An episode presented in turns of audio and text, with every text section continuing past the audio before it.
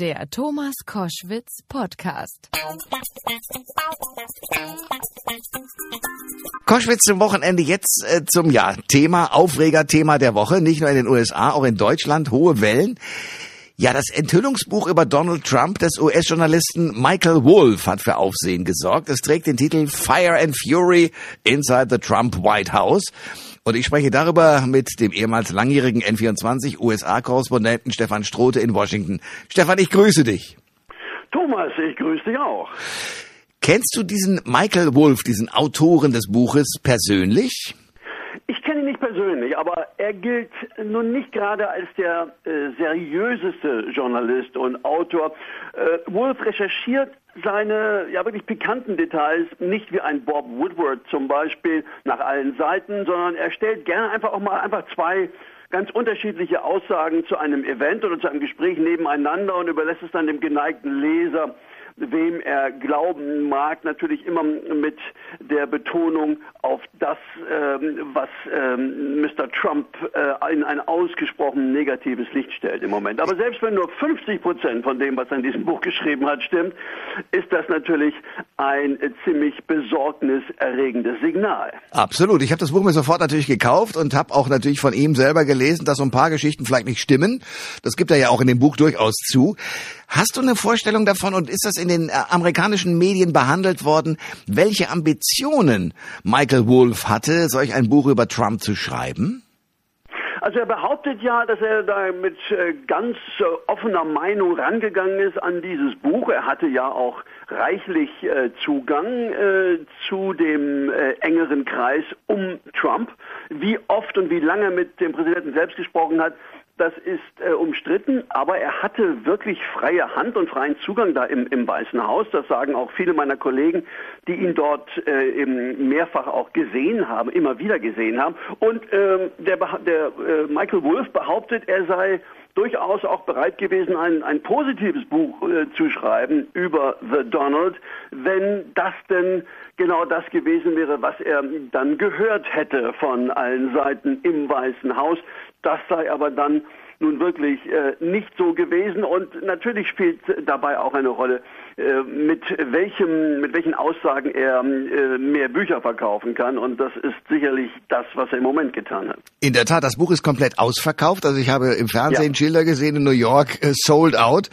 Äh, das heißt, die Amerikaner haben tatsächlich äh, großen Spaß an diesem Buch oder großen Ärger? Also ich glaube beides.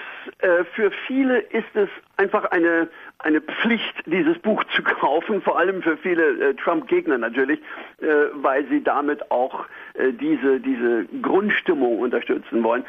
Also da gibt es ja immer schon die Hoffnung, dass dieses Buch nun der letzte Dominostein ist, der ihn sein Amt kosten könnte. Aber das ist wirklich aus meiner Sicht überhaupt nicht der Fall, denn ähm, er hat immer noch so zwischen 33 und 37 Prozent ähm, Anhänger, wenn man den Umfragen glauben äh, mag und äh, die lassen sich von einem solchen Buch ähm, überhaupt nicht irritieren. Ich glaube nicht, dass das ein Buch ist, das Trump äh, entscheidend schaden wird. Der Korrespondent Stefan Strote in Washington ist bei Koschwitz zum Wochenende am Telefon, lange bei N24 USA-Korrespondent gewesen. Inzwischen ist er mit anderen Dingen beschäftigt, schreibt Bücher und äh, informiert sich natürlich weiter, weil er in Amerika lebt, äh, über die Politik dort. Stefan, ähm, es gibt trotzdem ein Opfer dieses Buches, nämlich Steve Bannon. Das ist der Herausgeber von Breitbart gewesen, also einer sehr rechtsorientierten äh, Plattform und Zeitung einst mal der enge Kompagnon von Donald Trump. Die beiden sind inzwischen Feinde, oder? Ja, und äh, wie üblich im Weißen Haus bekommt dann der äh, neueste Gegner sofort auch das, äh, das neueste, den neuesten Spitznamen. Und deswegen ist Steve Bannon äh, für Donald Trump inzwischen nur noch Sloppy Steve. ich meine, äh, Bannon war derjenige, der, ich meine, der ist wirklich tief gefallen, ähm, vom, vom zweitmächtigsten Mann in Washington, äh, ohne den es Donald Trump wahrscheinlich nicht ins Weiße Haus geschafft hätte zum absoluten Outsider, ohne Job und jetzt auch ohne Megafon, denn ähm, äh, diese rechtsradikale, rechtsnationalistische Plattform, äh, die du gerade erwähnt hast, Breitbart, äh, Thomas, die hat ihn gefeuert. Er war der Chefredakteur dort und war auch die, einfach der Frontmann der radikale Frontmann äh, dieser ähm, recht erfolgreichen äh, Plattform der Konservativen. Äh, und er hat jetzt sogar seine Radiosendung, seine eigene Radiosendung verloren. Aber ich glaube, es ist zu früh, um schon den, den Nachruf zu schreiben auf Steve Bannon.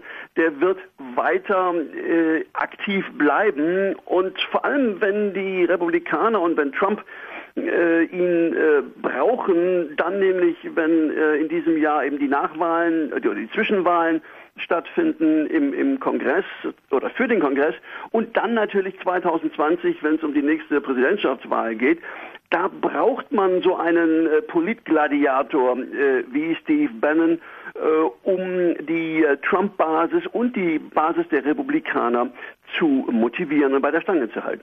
Es gibt eine Passage in dem Buch von Michael Wolff, ähm, Fire and Fury Inside the Trump White House, so heißt es. Da sieht man oder wird man bekommt man beschrieben, ähm, die Stunde, in der Donald Trump begreift, dass er eben nicht scheitern wird bei dieser Präsidentschaftswahl, sondern sie gewinnen wird. Glaubst du diese Passage aus dem Buch? Also es gibt in der Tat äh, schon seit einiger Zeit Stimmen, die sagen, er wollte gar nicht Präsident werden. Er wollte diesen Wahlkampf nutzen, um äh, sein, seine Brand, sein, sein Image, seine Firmen äh, weiter zu pushen und um einfach nur berühmter zu werden, als er schon war. Ob das stimmt, das wissen wir beide wirklich nicht, Thomas, denn ähm, das weiß man nur, wenn man im Kopf von Donald Trump hm. ist und da äh, spielt sich ja einiges ab. Aber ähm, es gibt schon ein paar Stimmen, die äh, schon vor diesem Buch gesagt haben, dass er absolut geschockt war und in dem Buch steht ja auch, dass äh, seine liebe Frau äh, Tränen in, den Augen, in den Augen hatte, als äh, das Wahlergebnis bekannt äh, wurde und das waren angeblich laut äh, Wolf eben keine Freudestränen. Der Journalist Stefan Strote aus Washington ist bei Koschwitz zum Wochenende. Wir sprechen über das Buch Fire and Fury Inside the Trump White House, geschrieben von Michael Wolff und der Situation, in der Donald Trump inzwischen ist. Es gibt ja eine Reihe von neuen Informationen, äh, die außerhalb des Buches sind, aber sozusagen das Bild offenbar komplettieren. Unter anderem die Arbeitszeit ist inzwischen von 11 auf 16 Uhr reduziert worden. Für den Präsidenten eine ziemlich entspannte Geschichte, glaube ich. Und dann bei der Nationalhymne sieht man, äh, das wird sehr schön verbreitet im Netz, dass er sich gar nicht sicher ist, wie man die Nationalhymne so textlich eigentlich verarbeiten muss. Gerade er, der sich ja vorher darüber aufgeregt hat, dass viele Sportler die Nationalhymne der USA nicht mitsingen können. Wie kommt das eigentlich an?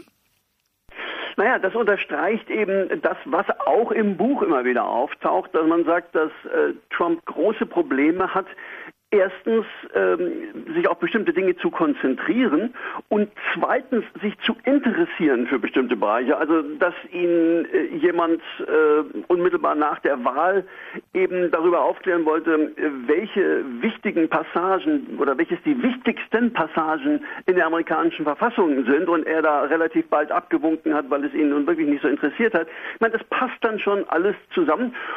Und ein Punkt, der eigentlich am, äh, der, der am, am äh, bedenklichsten ist, wenn man sich dieses Buch äh, durchliest, dann ist es das, was ähm, Wolf behauptet, der Autor, dass nämlich ähm, Trump große Probleme hat, bestimmte Gedanken kontinuierlich fortzuführen und sich ständig wiederholt. Und dass diese Wiederholung von äh, Gedankengängen und Stories ähm, innerhalb äh, relativ kurzer Zeit, das habe sich angeblich verschlimmert in den vergangenen äh, Monaten. Und das wiederum ruft dann äh, professionelle und Amateurpsychologen auf den Plan, die äh, dann schon äh, darüber sprechen, dass das vielleicht eine, eine frühe, ein frühes Stadium sein könnte von einer demenzartigen Krankheit. Aber das sind natürlich alles Dinge, die wild spekuliert werden und da sagen die äh, Leute um Trump herum, die sich öffentlich äußern, äh, dass das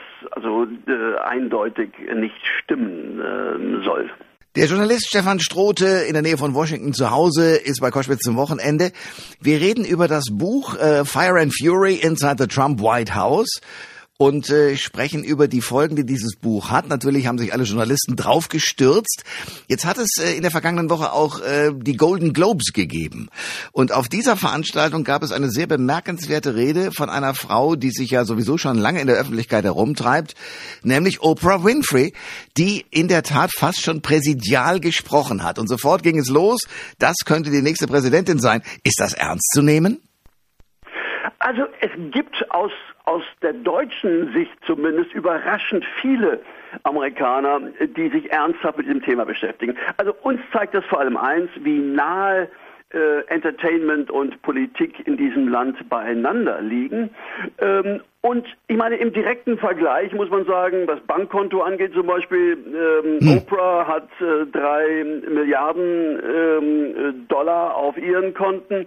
Sie ist eine self-made Milliardärin, anders als äh, Donald Trump, der äh, große Hilfe von seinem Vater hatte.